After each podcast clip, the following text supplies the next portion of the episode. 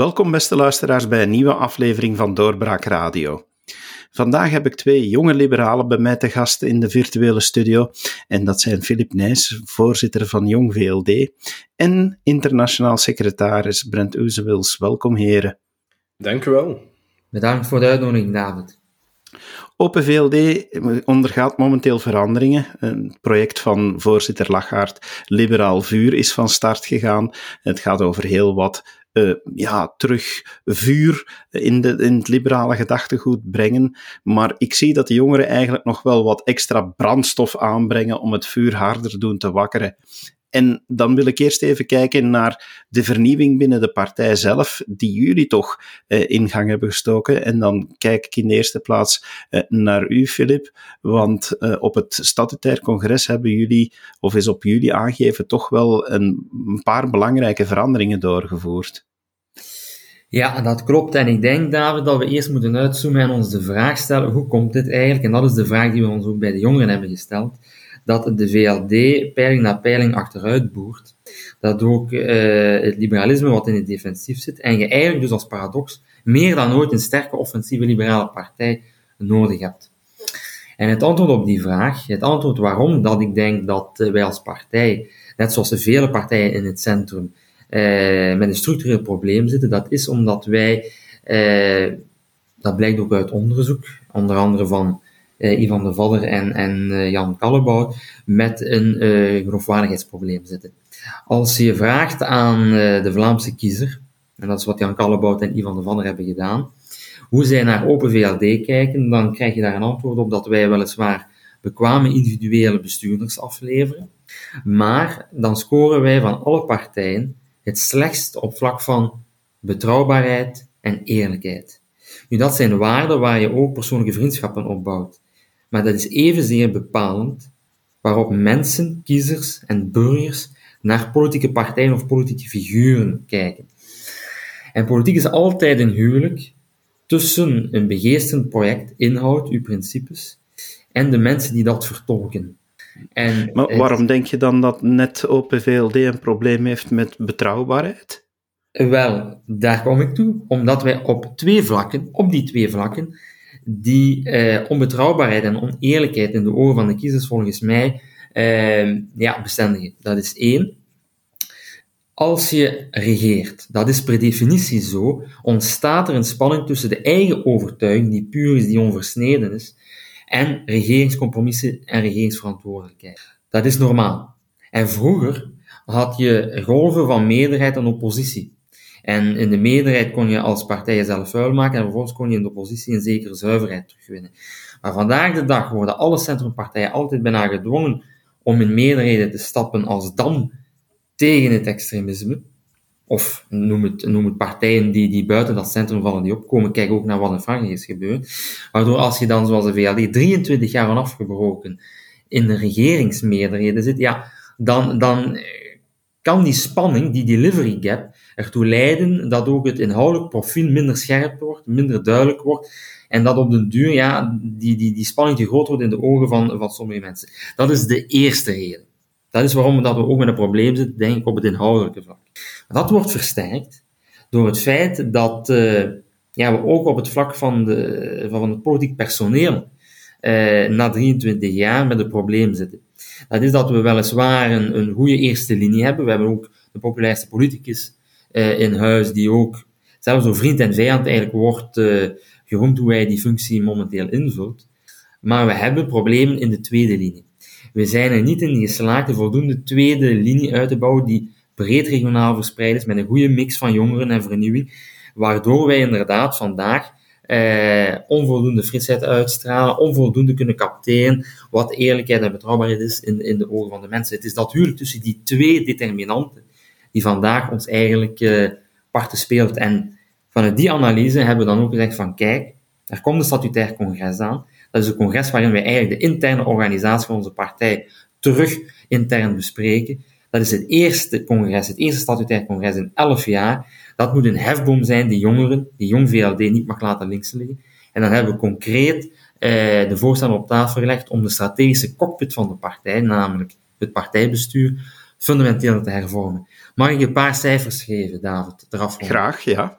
Het partijbestuur bestaat vandaag uit 28 stemgerechtigde leden. Wij houden daar verkiezingen voor, vierjaarlijks, samen met partijvoorzitter. Daar worden mensen verkozen, de 20 met de meeste aantal stemmen, die worden rechtstreeks verkozen. En vervolgens wordt er per provincie een aanvulling gedaan om te kijken dat er zeker twee mensen niet mandataris in het partijbestuur zitten. Dat zijn er dus vandaag 28 met stemrecht. De gemiddelde leeftijd daarvan 52 jaar. Maar één iemand onder de 36 jaar, met name Francesco van der Jeugd. Als je teruggaat in de tijd, naar bijvoorbeeld 10 jaar geleden, dan was de gemiddelde leeftijd 49 jaar. Dan zaten er drie mensen onder de 36 met stemrecht in het partijbestuur. En vooral, belangrijk, 16 van de huidige 28 leden zaten er 10 jaar geleden ogen. En om het verhaal af te maken, van de huidige 28 hebben er 15 of 16 een nationaal mandaat, dus parlementslid, minister, staatssecretaris, noem maar op, hebben er 11 een gewezen nationaal mandaat en zijn er maar één of twee die nooit een nationaal mandaat hebben bekleed en dat ook vandaag niet doen. Met andere woorden, dat is een te eendimensionale bril vanuit de wedstraat. En dan moet je weten, als we teruggaan naar de roots, 1992, stichtingscongres van de VLD, slagzin Partij van de Burger, dan waren wij een partij. Dan waren dat statuten die bij wijze van spreken het uitademden dat wij een synthese moesten zijn tussen de wedstraat en de dorpstraat. Dat wij moesten gevoed worden van, vanuit, vanuit mensen die, die mee eh, het beleid vormgeven, in de wedstrijd rondlopen, ervaring hebben, dat ook kunnen, kunnen eh, in een partijbestuur mee, mee instrumentaliseren enzovoort in de cockpit, maar dat dat evenzeer gevoed werd met mensen met een grotere ongebondenheid. Met mensen die misschien lokale verantwoordelijkheden hebben, maar iets verder staan van de, van de Brusselse wedstraat. En dat evenwicht, waar eigenlijk de partij is op opgericht, dat zijn we gedurende de jaren wat uit het oog verloren. Wel, wij hebben de geest van 92 teruggebracht. En op een zodanige manier dat we zeggen van kijk, de helft van het partijbestuur moet bestaan uit niet-mandatarissen, zodat je terug een evenwicht hebt mandatarissen versus niet-mandatarissen. En het tweede element is dat we zeggen, kijk, iedereen heeft het recht om aan politiek te doen, maar het is ongezond dat we moeten vaststellen dat zes van de 28 leden familiebanden hebben. Er is een onverenigbaarheid tussen familiebanden in eerste en tweede graad en met echtgenoten in de gemeenteraad. Wij hebben ook op tafel gelegd dat dat wordt doorgetrokken naar het partijbestuur, omdat een partij die een partij van de burger is, die die politieke vernieuwing als mantra had in het verleden, die moet ook daar consequent zijn en die lijn doortrekken. En het zijn die twee fundamentele hervormingen die eigenlijk maken dat vanaf 2024 het partijbestuur ja, toch wel een Copernicaanse omwenteling zal, zal doormaken als ik dat dan zo hoor en ik probeer het dan zelf samen te vatten, dan zeggen jullie daarmee eigenlijk twee dingen. Uh, de partij is te lang door dezelfde kleine groep, die dan ook nog familiale banden heeft, geleid geweest, of die zijn er alleszins het gezicht van geweest. En anderzijds, en zeker even belangrijk, er zijn te veel mensen in die cockpit die te afhankelijk zijn, of met andere woorden, er zijn te weinig mensen die onafhankelijk zijn voor hun job om zuiver, uh, en dan zuiver meer naar ideologische aard, te kunnen oordelen wat de partij moet doen en welke richting dat ze moet uitgaan. Vat ik het daarmee min of meer dan goed samen? Ja, daar, daar vat je het goed mee samen. En de mensen die opereren vanuit de wedstrijd doen dat niet altijd vanuit een persoonlijke gebondenheid of, of persoonlijke stratego, zo werkt het niet. Maar een, een goede raad van een bestuur van een private onderneming is divers samengesteld. Die brengt mensen van diverse invalshoeken samen om dan de neus in dezelfde richting te krijgen en de strategie uit te zetten.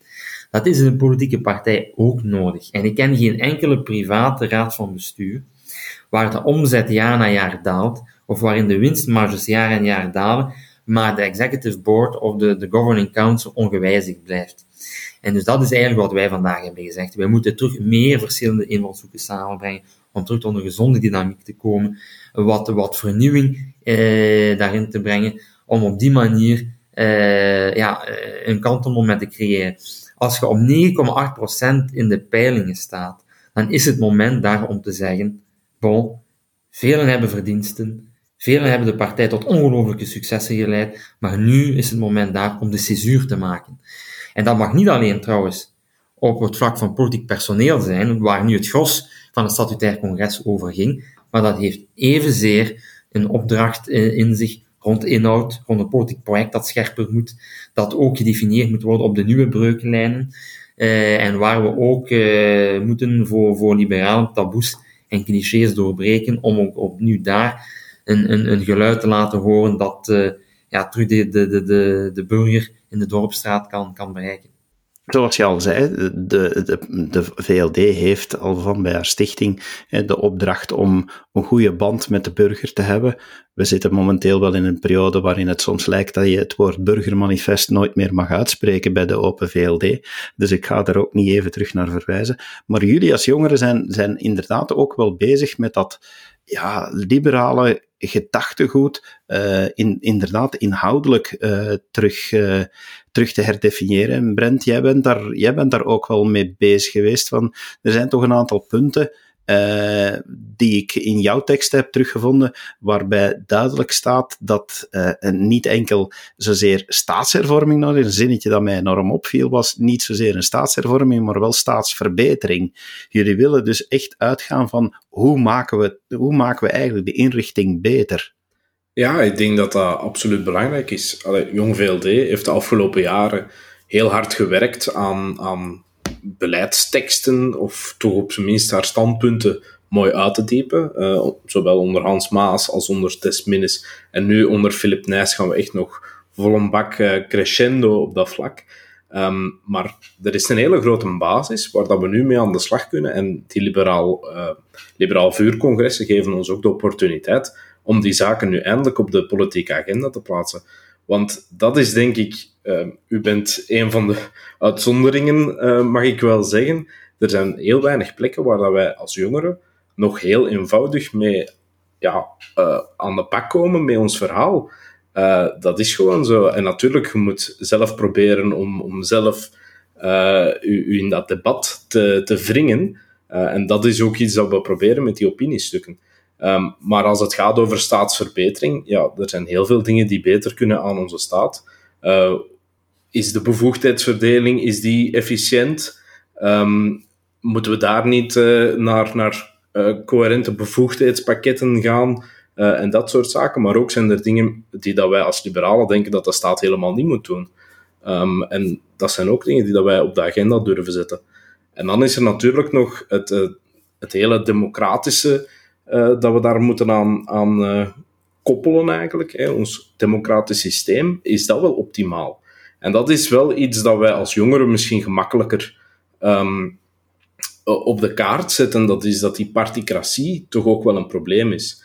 Uh, vooral omdat je daardoor als partij en als individueel lid van de partij ook meer het gevoel gaat hebben dat, dat ja, je, je alleen maar uitkomt voor dat wat dat de regering bepaalt. En niet zozeer wat dat jij als liberaal gelooft.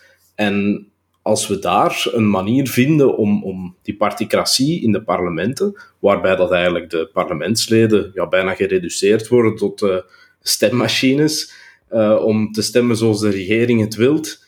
Ja, als we daar willen dat er iets verandert, dan moeten we er ook voor zorgen dat, uh, dat die parlementsleden die macht hebben. En ik weet, uh, vorig jaar uh, zijn we al met een heel aantal voorstellen gekomen.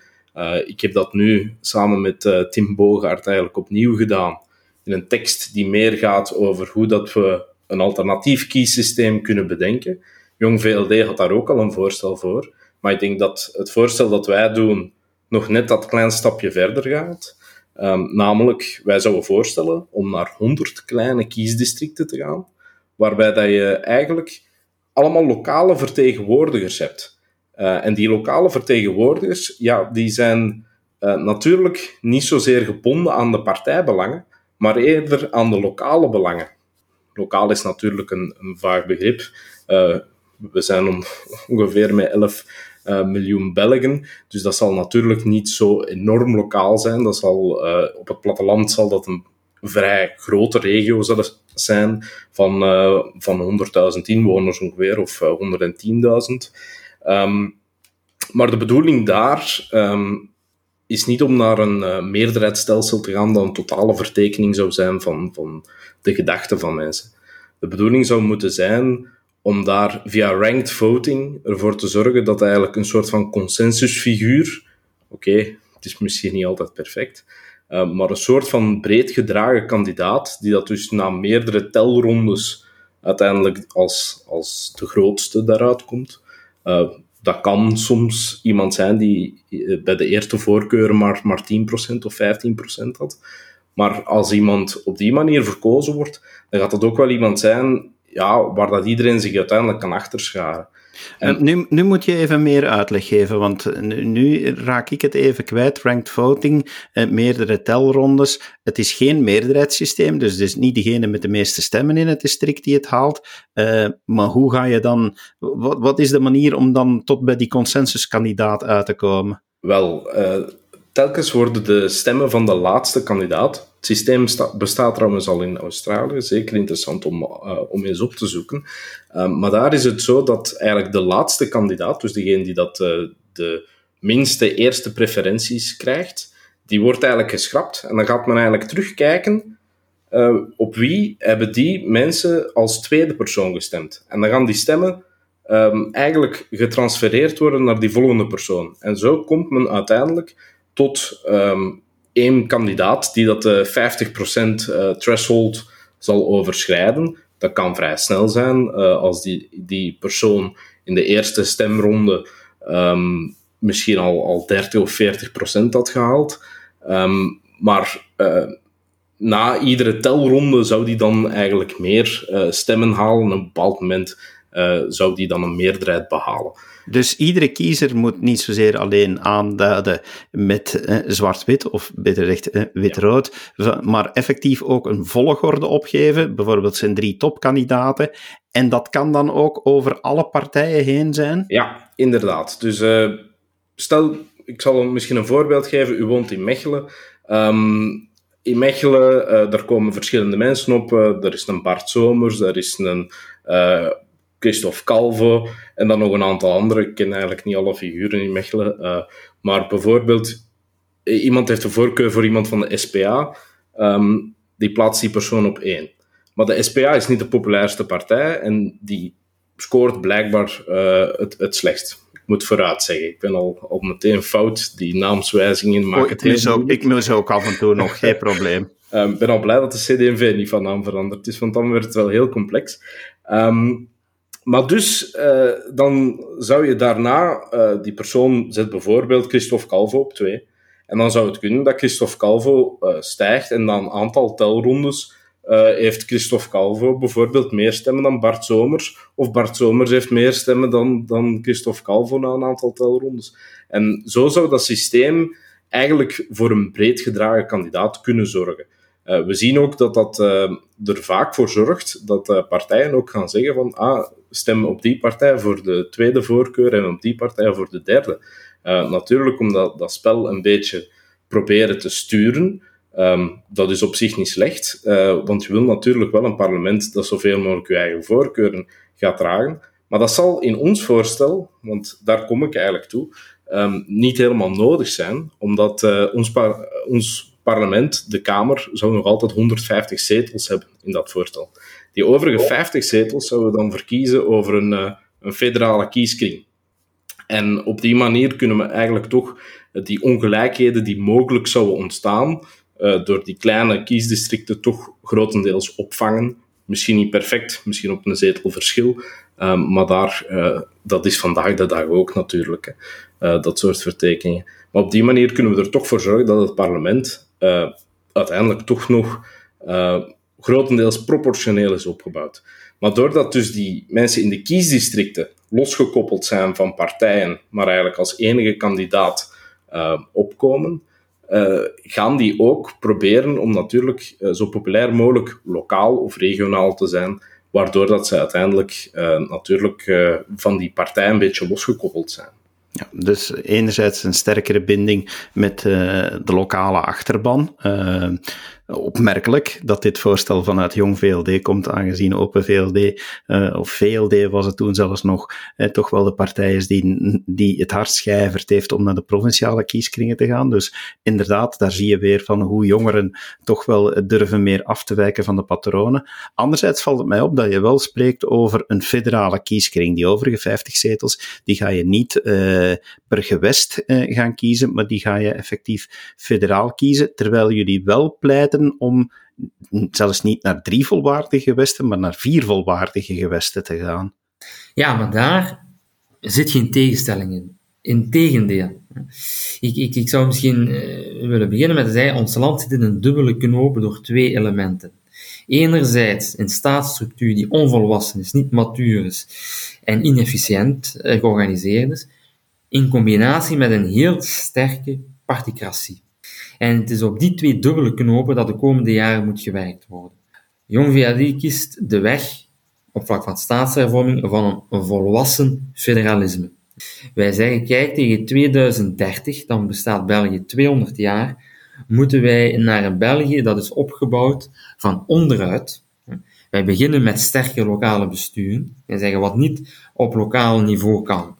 Door gebrek aan schaal, door het feit dat je, scha dat je efficiëntievoordelen mist, omdat misschien politieke voorkeuren zeer sterk samenhangen, dan kan dat naar het gewestelijk niveau, eventueel zelfs dan doorschuiven naar het federale, en hele grote zaken supranationaal, Europees. Het is die bottom-up benadering, die trouwens al in de burgermanifesten zaten, want David, je mocht bij ons absoluut het woord burgermanifest nog uitspreken, want dat was de tijd van de ideeënstrijd, dat is Gramsci. Je wint maar politiek als je ook de strijd der ideeën wint.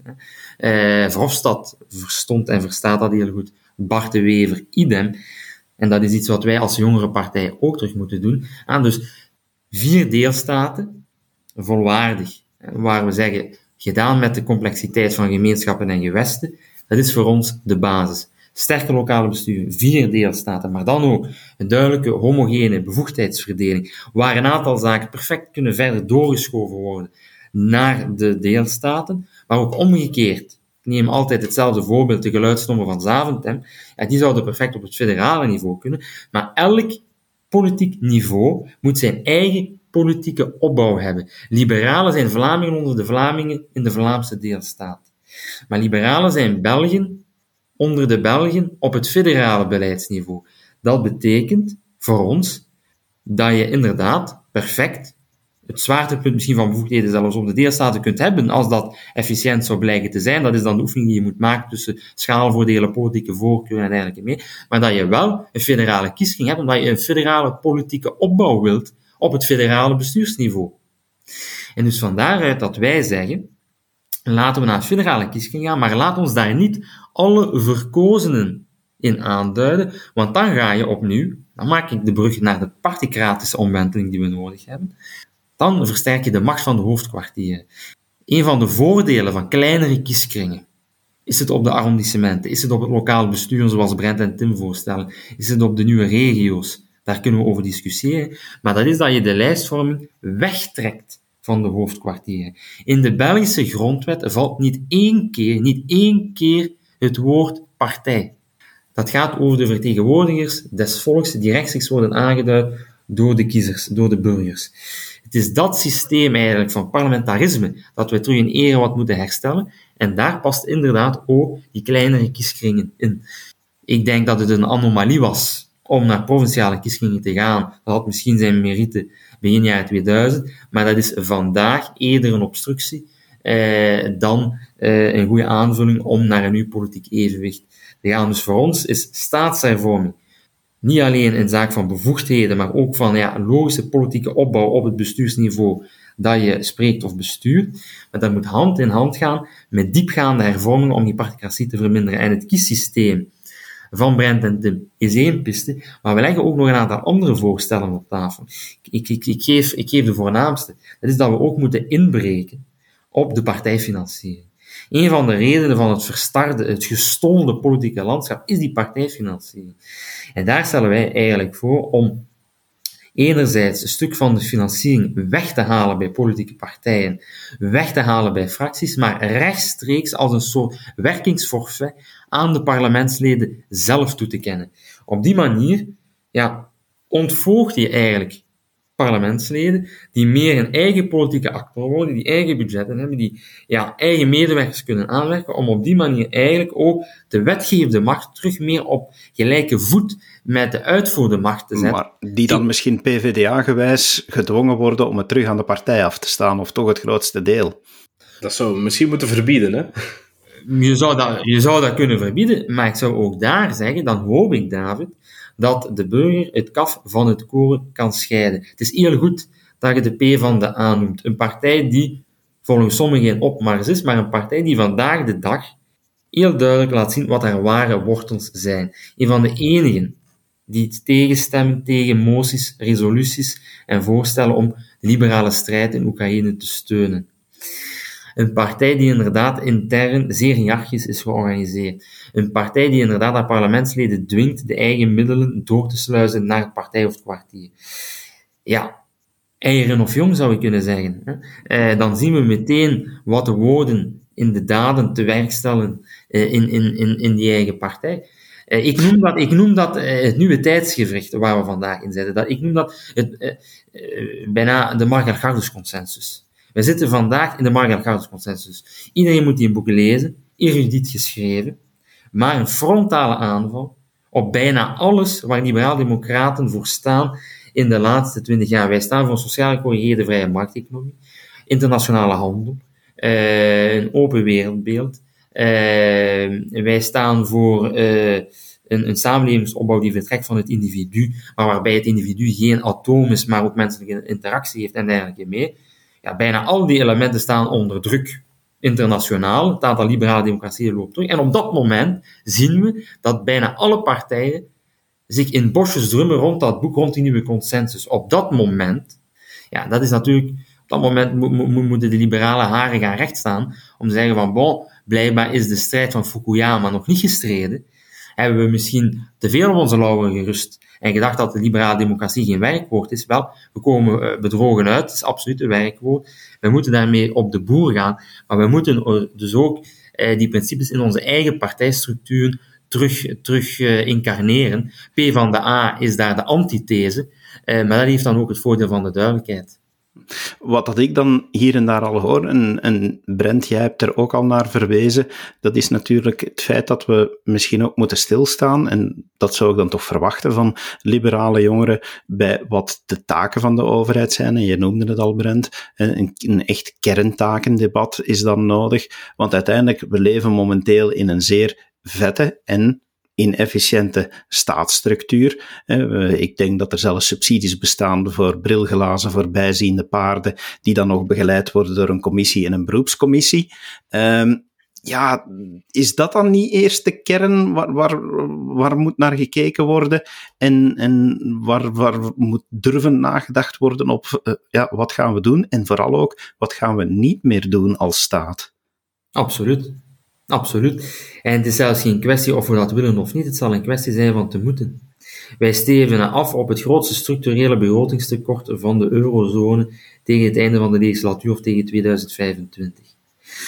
Dat in een constellatie van onzekere economische tijd, stijgende inflatie, koopkrachtissues enzovoort, dan moet je durven zeggen, kijk, de overheid moet ook op vlak van haar eigen taken de tegen naar de nering zetten en inderdaad eh, een ja, noem het klassiek kerntakendebat voor, waar iedereen over spreekt, wat iedereen al 30 jaar vertelt, maar wat eigenlijk onvoldoende vaak in realiteit is gebracht. Maar die oefening ja, zal willens, nillens moeten, moeten aangevat worden. En dat is ook iets waar ja, liberalen eh, voortrekker in moeten zijn.